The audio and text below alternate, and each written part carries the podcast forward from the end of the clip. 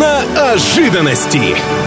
В рубрике «Киноожиданности» говорим о главных премьерах грядущего года. С вами Илья Андреев, и сейчас узнаем, что интересного ждать в российском прокате летом.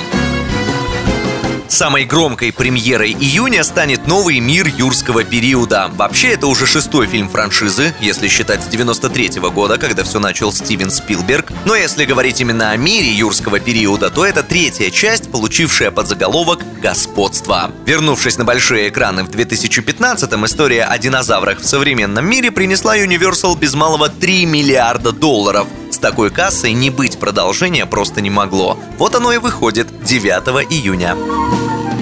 Июль 22 отметится парой громких кинокомиксов. 7 числа Marvel покажут четвертый сольник Тора. Если верить главному кинопорталу планеты IMDb, это вообще один из самых ожидаемых фильмов года. Возможно, все дело в Натали Портман. Актриса брала паузу в сотрудничестве со студией, но теперь ее героиня возвращается в киновселенную, и уж точно не ради появления в паре эпизодов. Ну а 28 июля на экраны выйдет экшен «Черный Адам». Это уже не Marvel, а DC, но там тоже будут молнии и накачанный парень. Очень накачанный в главной роли Дуэйн Скала Джонсон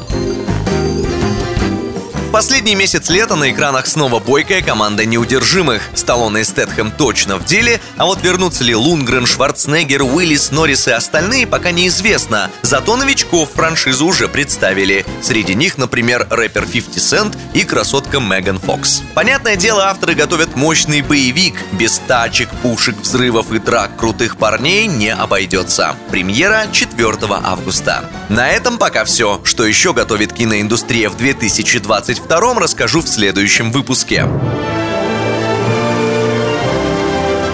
Киноожиданности.